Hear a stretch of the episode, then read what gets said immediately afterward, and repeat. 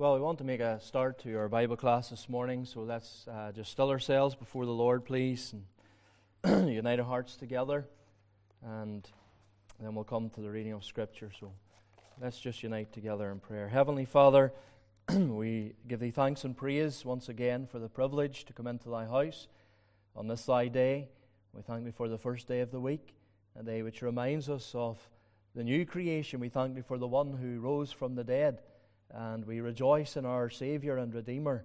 We thank Thee, Lord, for the Spirit of Your Son, which is sent forth into our hearts, and we cry, Abba, Father. We thank Thee, Lord, that we are the living, and we're here to praise Thee. We were once dead on account of our trespasses and sin, but we thank Thee for the quickening we have received by grace. And we thank Thee that we are alive in Christ Jesus. And Lord, we come this day to worship Thee. And we come to adore Thy name, to gather round the things of God, to turn from the world. And Lord, we come to seek Thee and to have a blessing from Thee. We pray that Thou would help us, Lord, in the adult Bible class. Remember our Sunday school. We thank Thee for the teaching staff, our superintendent. We thank Thee for every boy and girl that's brought in on the bus, every parent that brings their children in. And we pray, Lord, that You would bless uh, the truth of Thy word. And Lord, the catechizing of our children, we pray, O God, that it will instruct them and build them up in the things of God.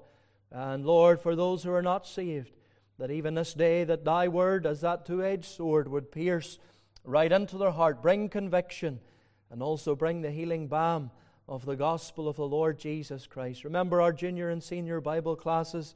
We pray for them, pray for our young people. We pray, O God, that You will establish those that are Thine, strengthen them, and equip them, O God, to live in this present evil age.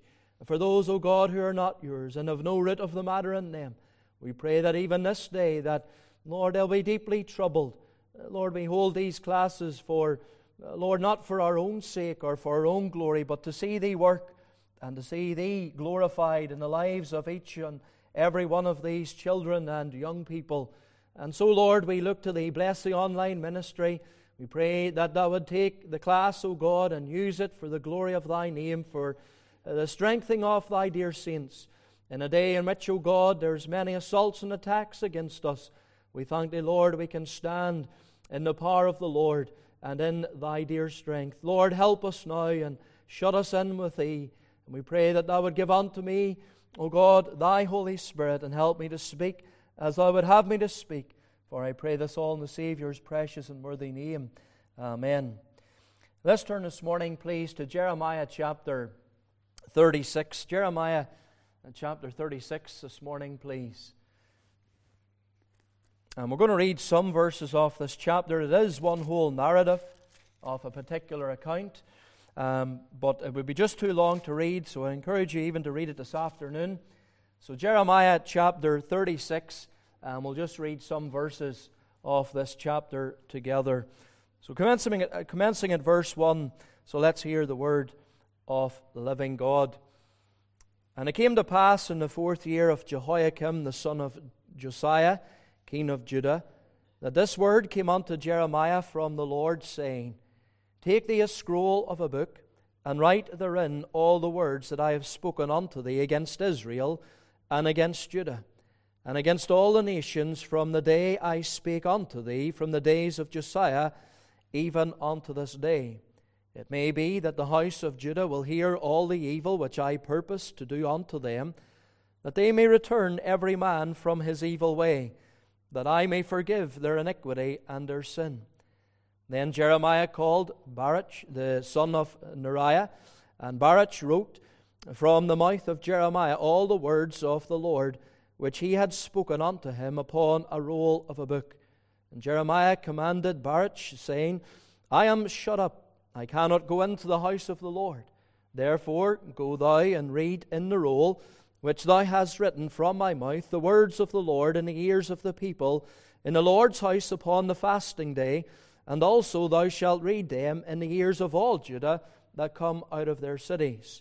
It may be they will present their supplication before the Lord, and return every one from his evil way, for great is the anger and the fury that the Lord hath pronounced against this people. Baruch, Baruch the son of Neriah, did according to all that Jeremiah the prophet commanded him, reading in the book the words of the Lord in the Lord's house. And then jumping down to verse twenty, verse twenty, and they went in uh, to the king into the court, but they laid up the roll in the chamber of Elishama the scribe, and told all the words in the ears of the king.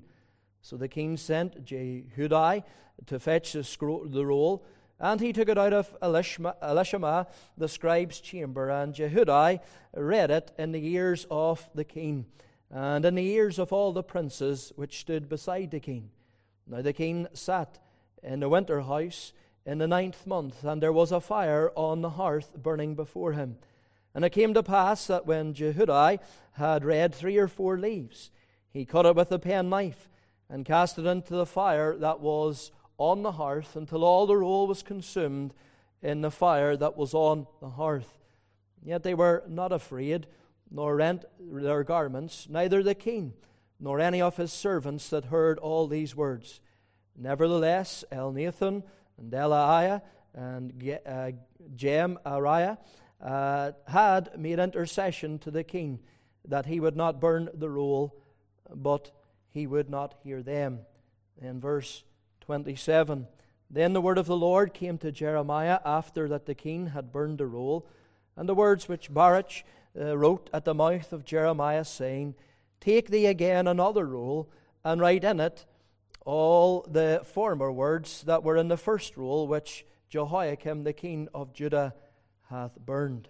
In verse thirty-two, then took Jeremiah another roll, and gave it to Baruch the scribe, the son of Neriah, who wrote therein from the mouth of Jeremiah all the words of the book which Jehoiakim king of Judah had burned in the fire. And there were added besides unto them many like words. Amen. And we trust the Lord will bless the reading of His truth to our hearts. Now, we were thinking last week about the interpretation of Scripture, uh, the background and the basics.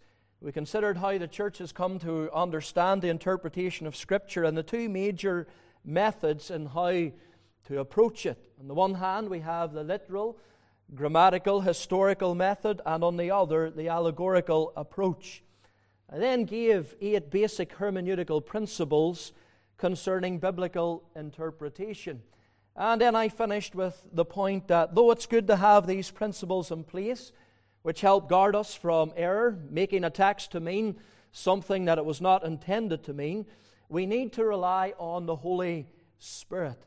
He is the one who is given unto the church to guide us into all truth. While the infilling of the Spirit does not make Bible study non-essential, it does make it effective. Now today we're going to look at another truth concerning the Scripture. From the very beginning, the Word of God has been under attack from the devil. In the garden, he approached Eve, and the first words he spoke to her were, yea, hath God said. He put a question mark over the Word of God and placed a seed of doubt in Eve's mind. And ever since, Satan has, through the ages, continually attacked the various doctrines concerning the Scripture, its inspiration, authority, sufficiency, clarity, inerrancy, and interpretation. But not content on making attacks against the doctrines concerning the Scripture, the devil has also attacked the Scriptures themselves, seeking to physically destroy them. Yet we still have it in our hands today. It is testament to the fact of the indestructibility of Scripture. And that's what we're going to think about this morning, the indestructibility of Scripture. Now, the Bible is a very ancient book, and its antiquity is a wonder. It is a marvel that the Bible has remained unto the present time. See, there's relatively few books. They survive the decade in which they're printed. Very, very few survive a century. Their makeup is such that the elements, they tend to destroy them.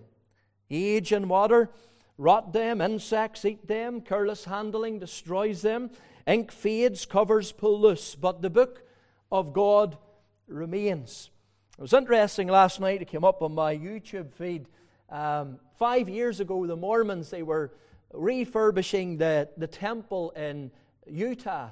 so they were, and they were taking what they called the capstone of that Mormon temple, upon which the angel Moroni, a golden angel of the, or golden statue of the supposed angel Moroni, was placed, and inside that it was a one hundred fifty-year-old capsule, and they had put in there documents from the past, uh, the Book of Mormon and other such uh, things, uh, the Pearl of Great Price and all their literature. And they opened it up, and they actually found that they were all destroyed. All of them were destroyed. They encased them in wet concrete. And, well, any man here knows, and maybe the ladies too, well, wet concrete, it sweats.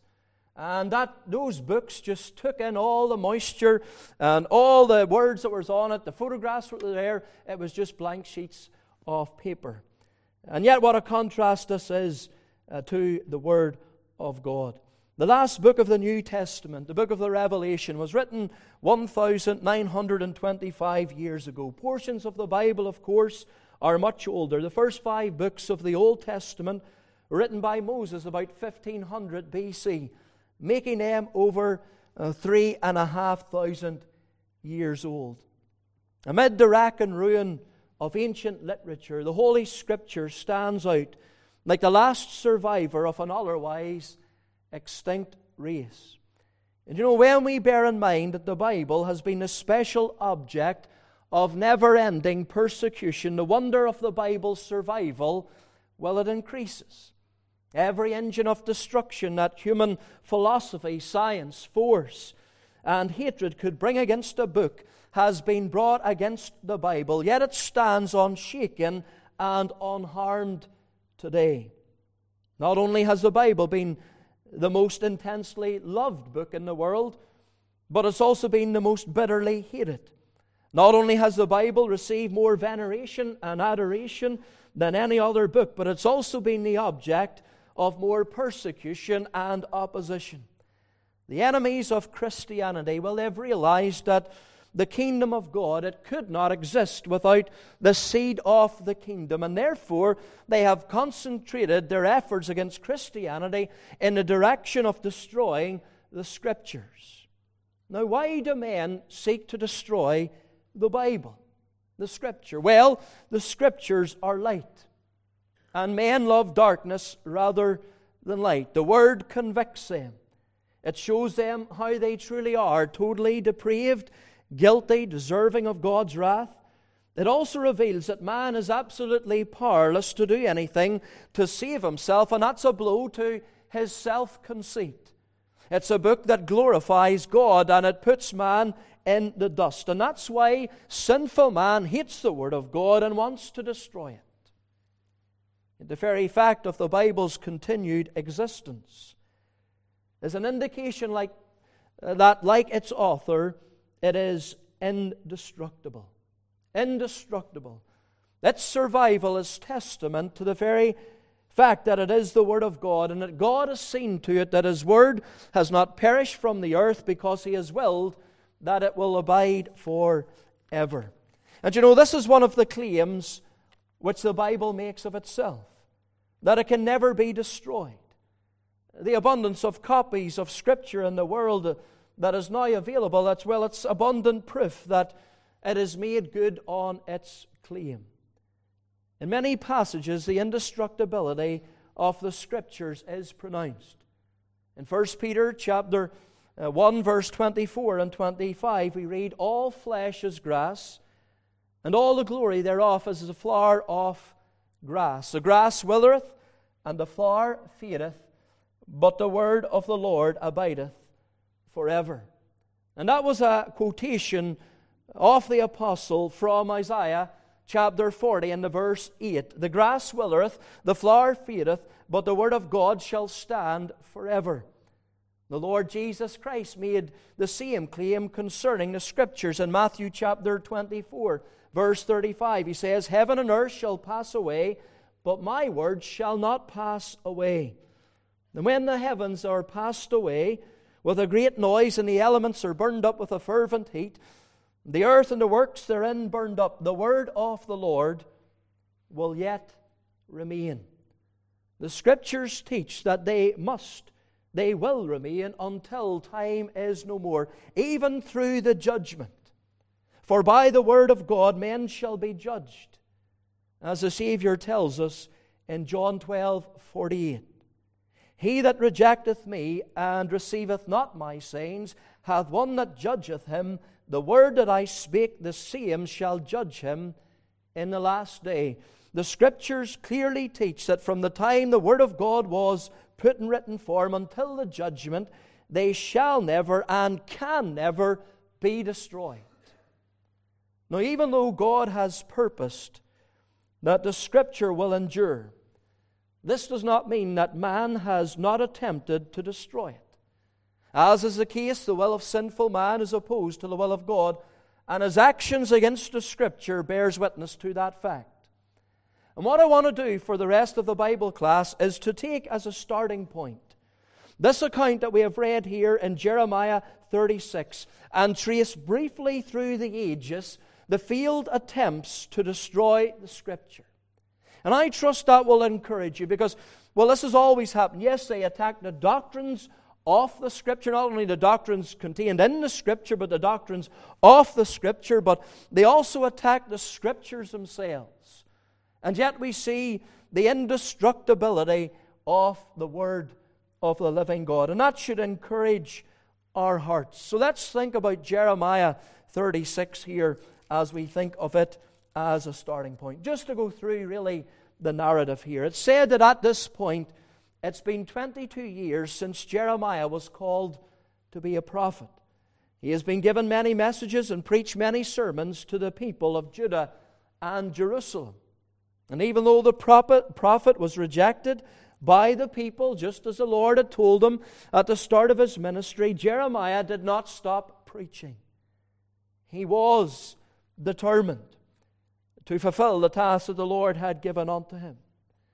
Now, God at this time, in chapter thirty-six, gave Jeremiah a very direct way to speak to the king, Jehoiakim, and all the princes of Israel, even though the prophet himself was not allowed to go into the house of the Lord.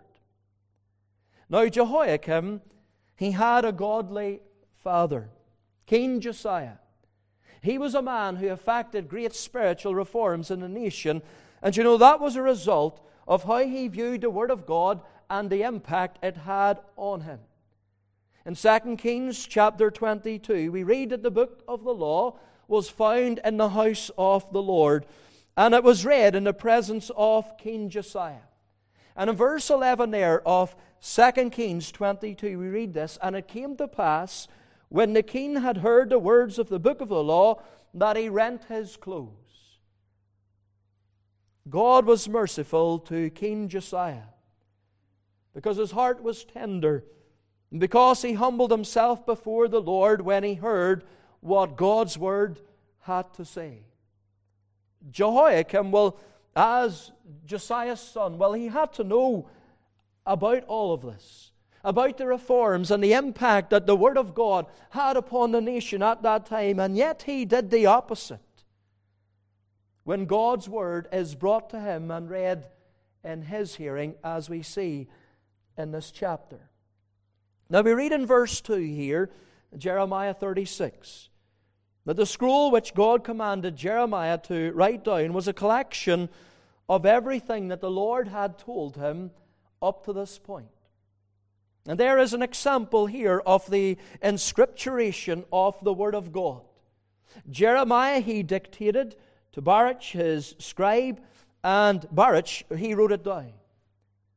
Jeremiah, as I mentioned, well, he was banned from the temple. Uh, no doubt that was because of the preaching that he had already done there. It wasn't palatable to the taste or pleasant to the ear. And that in itself was an attempt to gag the Word of God, to, to stop the preacher, to stop the minister, to stop the prophet.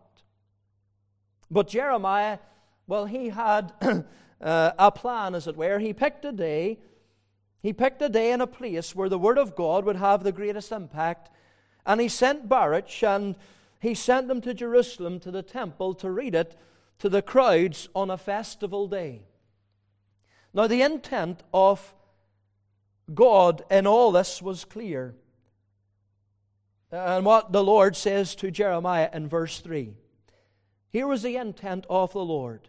It may be that the house of Judah will hear all the evil which I purpose to do unto them, that they may return every man from his evil way, that I may forgive their iniquity and their sin. The word is the instrument through which conviction is wrought. And God's intent was reiterated in verse seven. Look with me at verse seven. It may be they will present their supplication before the Lord and will return everyone from his evil way, for great is the anger and fury that the Lord hath pronounced against this people. And here we see once again the amazing depths of God's mercy. These people had refused to obey him for a long, long time. They had pursued their idols and their sin. They denounced his prophets. And yet here is still another opportunity to hear the word of God and repent. Now this, this initial reading of the word of God had a tremendous impact. There was another fast proclaimed when we read on down, and, and we, we skipped over some verses. And John Gill says this occurred two months after the first reading. So there's really two readings here. The first reading had a tremendous impact that we could say the elders, the leaders of the nation, they called for another reading of Scripture. They called for a fast. And this solemn assembly was called that all the people might hear the word of God. And you know, that is something we long to see in our days, that the word of God would have such an impact upon the people, even just a simple reading of it in their ears, that they would tremble at the word. And yet this is God's intent, God's purpose for the word of the living God. Now after Baruch, he read the scroll in the temple the second time, word is sent to the leading officials, and they have Baruch read the scroll to them in private. And in verse sixteen, we have the response. We didn't read it, but we'll read it now. Now it came to pass, when they had heard all the words, they were afraid, both one and other, and said unto Baruch, we will surely tell the king of all these words.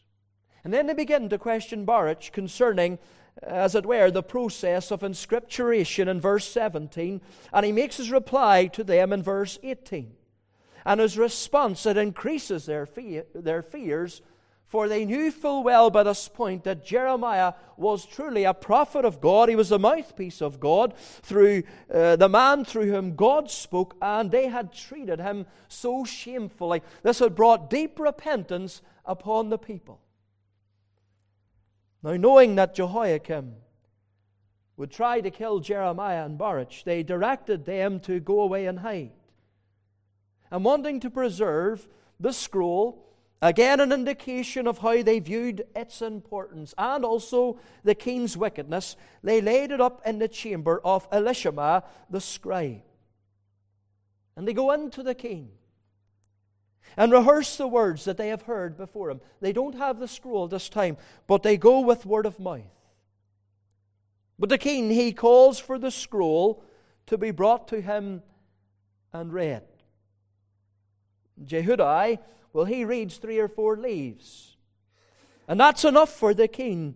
For either he, that is the king, or Jehudi, at the king's command, we read, cut. Cut with the penknife. We read in verse twenty-three, and cast it into the fire that was on the hearth until all the scroll was consumed in the fire that was on the hearth. When the king and his cronies, they heard the word of God, they were not afraid, as we read. They did not rend their garments, and that was simply an outward sign of the inward rending of the heart.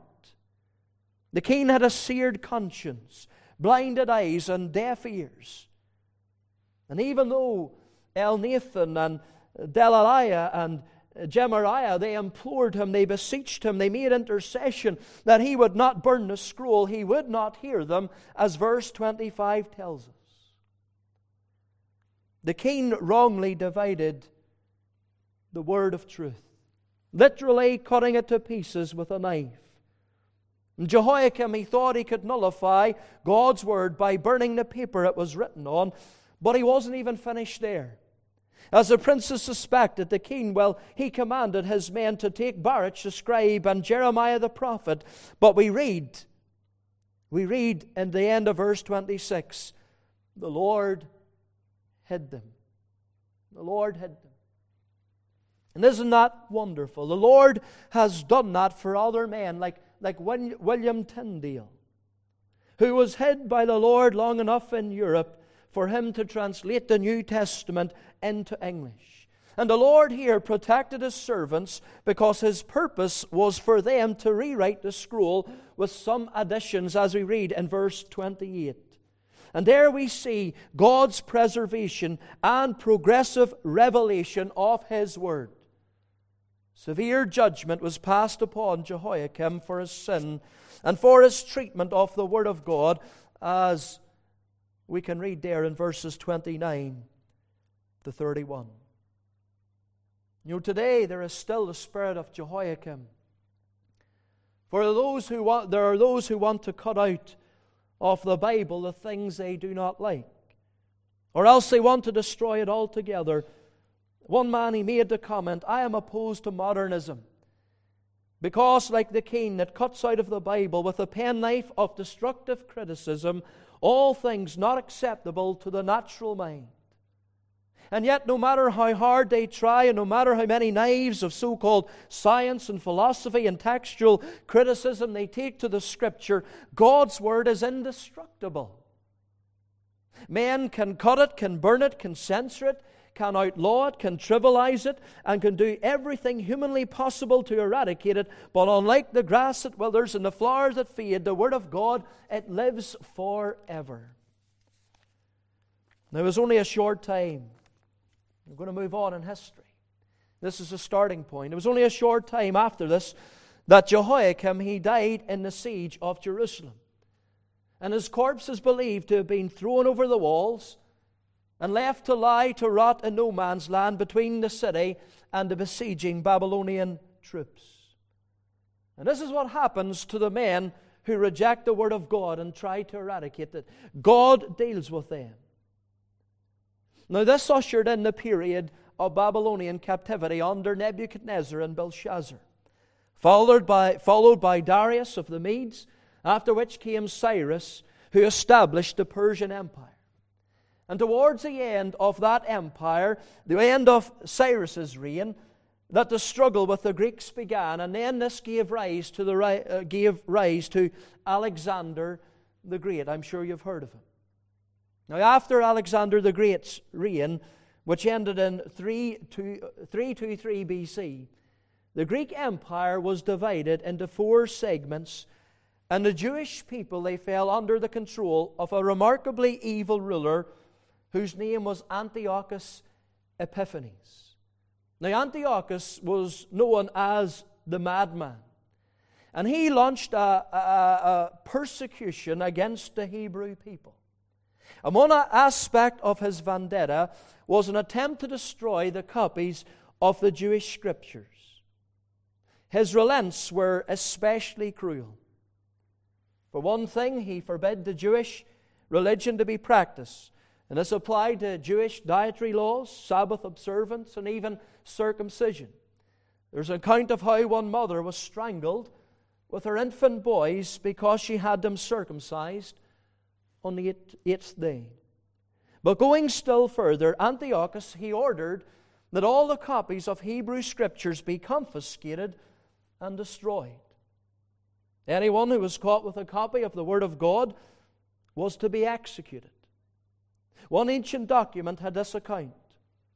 And they cut in pieces and burnt with fire the books of the law of God, and every one with whom the books of the testament of the Lord were found, and whosoever observed the law of God, they put to death according to the edict of the king. The historian Josephus, he comments upon this event. And if there were any sacred book of the law found, it was destroyed, and those Jews with whom they were found miserably perished also. But Antiochus' plan backfired.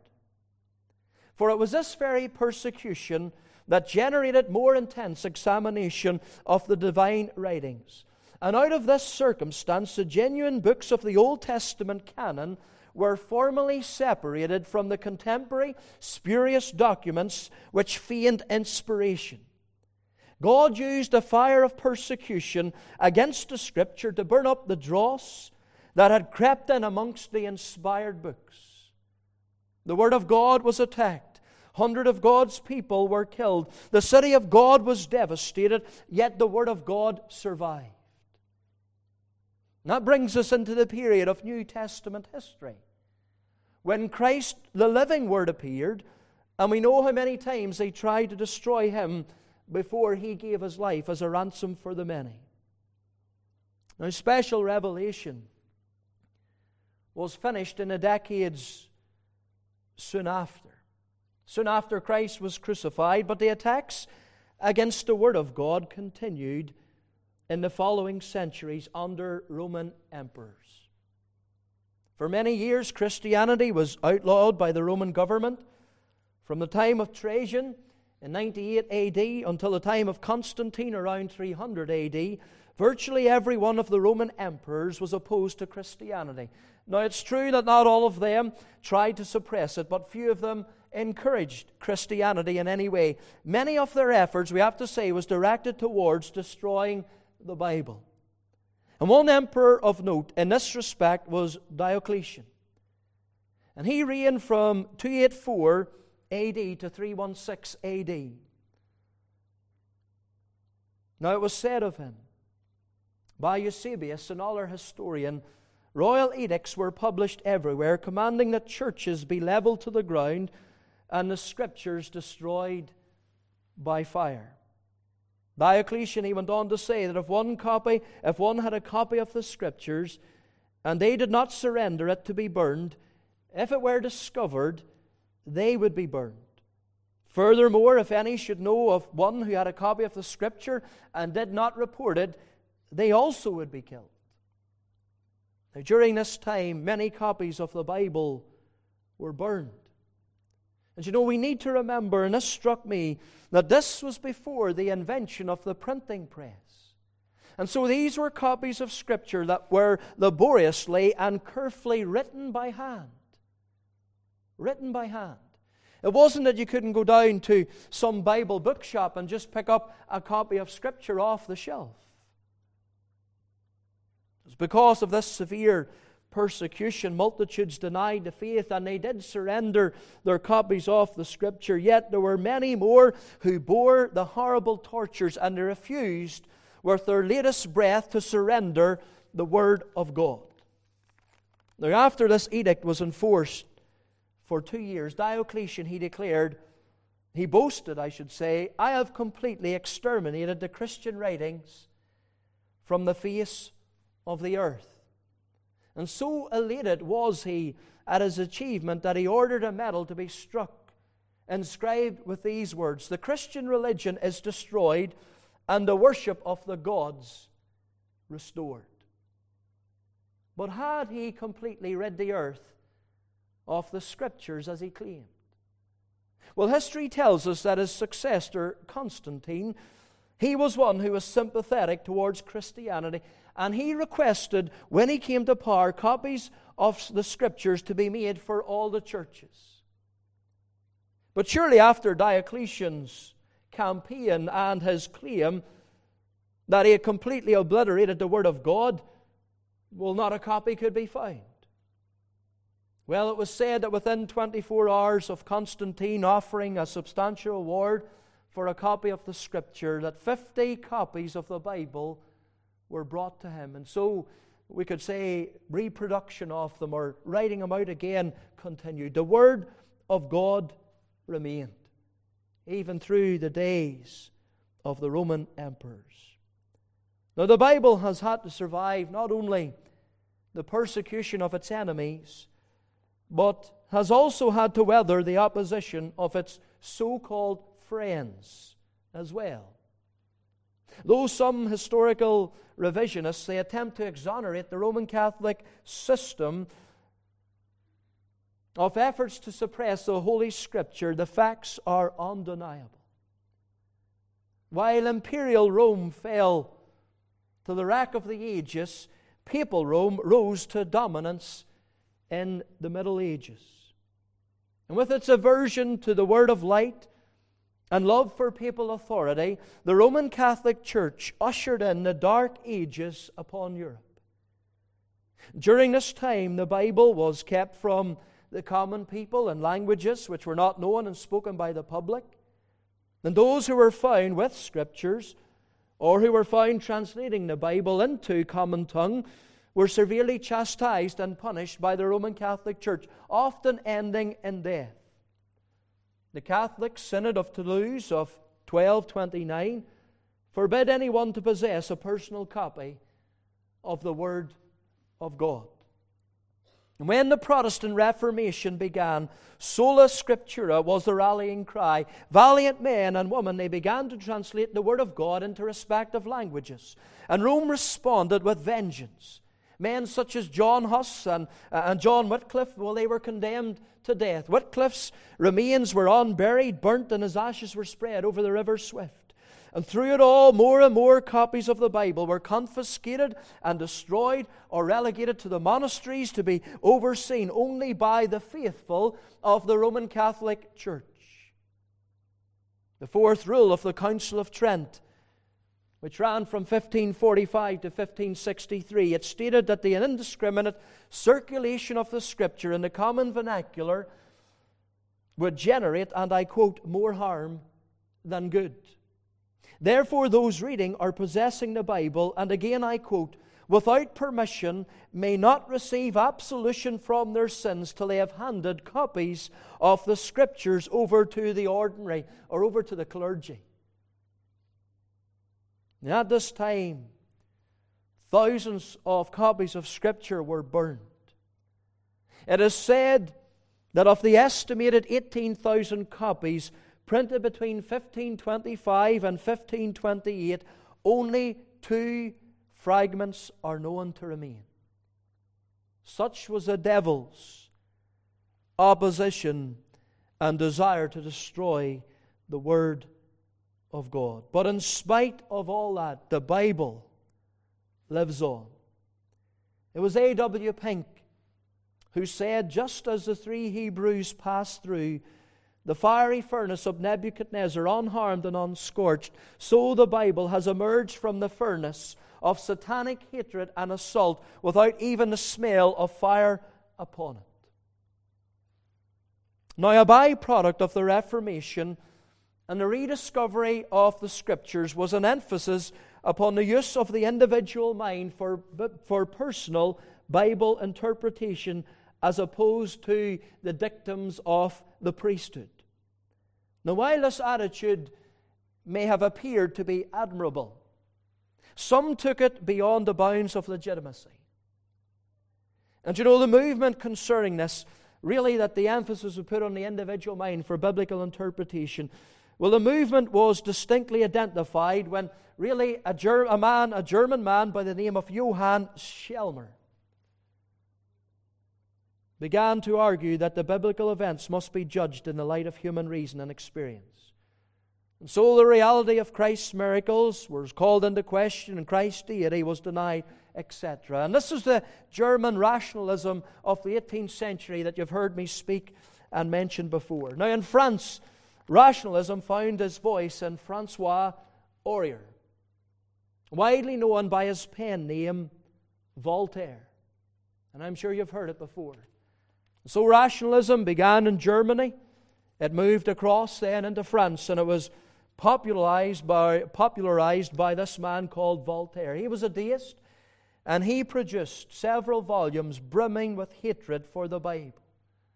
And no one in Europe at that time did as much to destroy faith in the Word of God as Voltaire. France rejected the Scripture. It was said that in Paris, a copy of the Bible was tied to the tail of a donkey, dragged through the streets to the city dump, where it was ceremoniously burnt.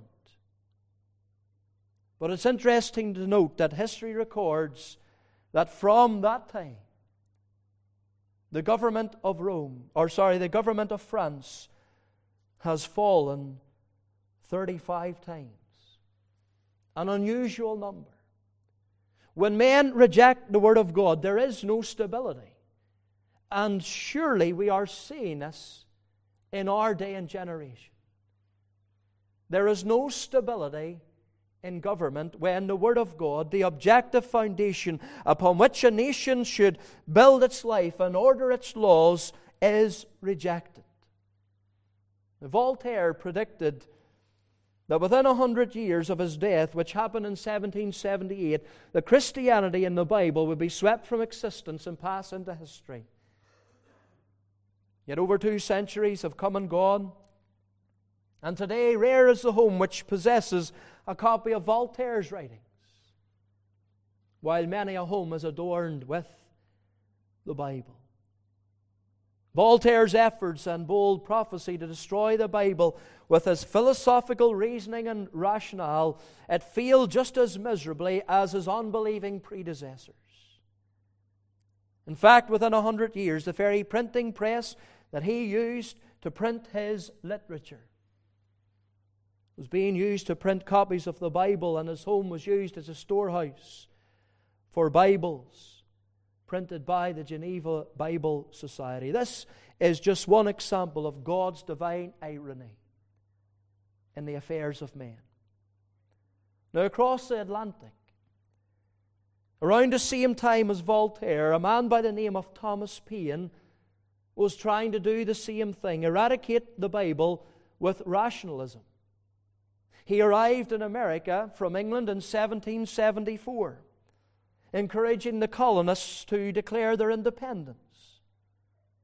It was in seventeen ninety-four that he wrote his book, The Age of Reason. I'm sure you've got a copy of that at home.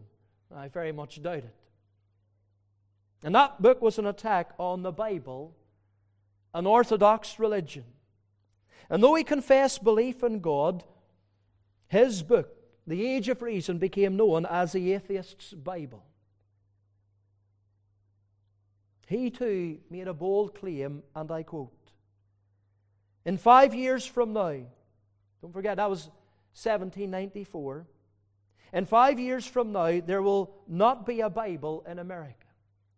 I have gone through the Bible with an axe and cut down all its trees."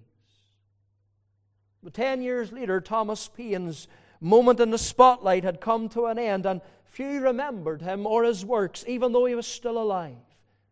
It was said of the last few years of his life, they were spent as an outcast, and he is reported as saying before his death, I quote, "I would give worlds if I had them, had the Age of Reason never been written." Other men have made similar claims. Men that you've probably never heard of, nor have read their works. Men such as Bob Ingersoll, an American agnostic who once held a Bible up and boasted, "In fifteen years I will have this book in the morgue." Within fifteen years, Ingersoll was in the morgue, and the Word of God lives on. It is futile for man to try and do that which is contrary to God's will, God's purpose. The Bible will endure. It is indestructible. It will abide forever. And therefore, it's the best foundation to build one's life and eternity upon. I want to finish this morning with a poem attributed to a man called John Clifford, entitled The Anvil of God's Word. Last evening I paused beside a blacksmith's door and heard the anvil ring the vesper chime. Then looking in, I saw upon the floor old hammers worn with the beating years of time. "How many anvils have you had," said I, "to wear and batter all these hammers so?" "Just one," said he, then said with twinkling eye, "The anvil wears the hammers out, you know." And so I thought, the anvil of God's Word, for ages skeptics' blows have beat upon, yet though the noise of falling blows was heard, the anvil is unharmed, the hammers all gone. We have a word that is indestructible. And no matter what men try to do, the Word of God will live and abide forever.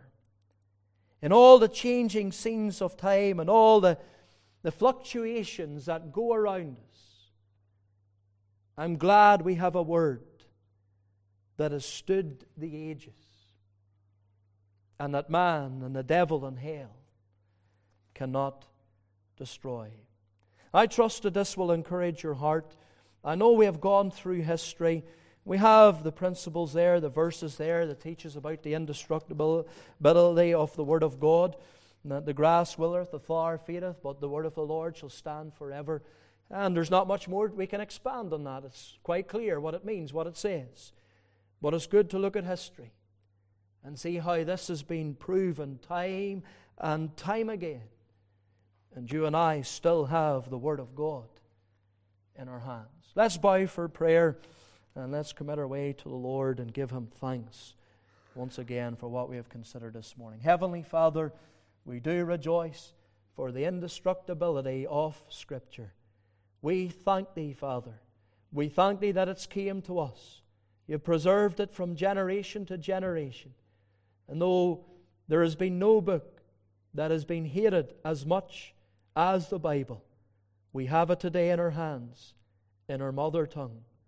Help us, O God, to continue to preach the Word and spread the Word, to get the Word of God out among the people. Oh, for the impact that the reading and the hearing of the Word of God had in the days of Jeremiah, when he sent his scribe up to the temple just to stand there in the court and read it in the hearing of the people, to lead them to call a fast day, to call a great assembly, a solemn assembly, that all the people of Judah would come and hear what the Lord God would have to say. Lord, we do lament. We see it in the open air. We see it in churches that are emptying, O God. People have despised, rejected the Word of God. And yet, Lord, we thank Thee for its intent. We thank Thee for its power.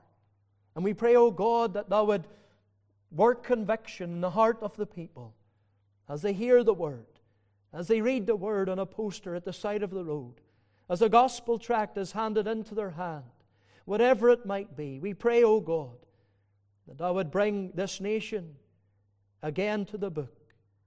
Lord, they've tried to destroy it with their philosophical reasonings, with their laws, their edicts, and whatever else they plan and scheme.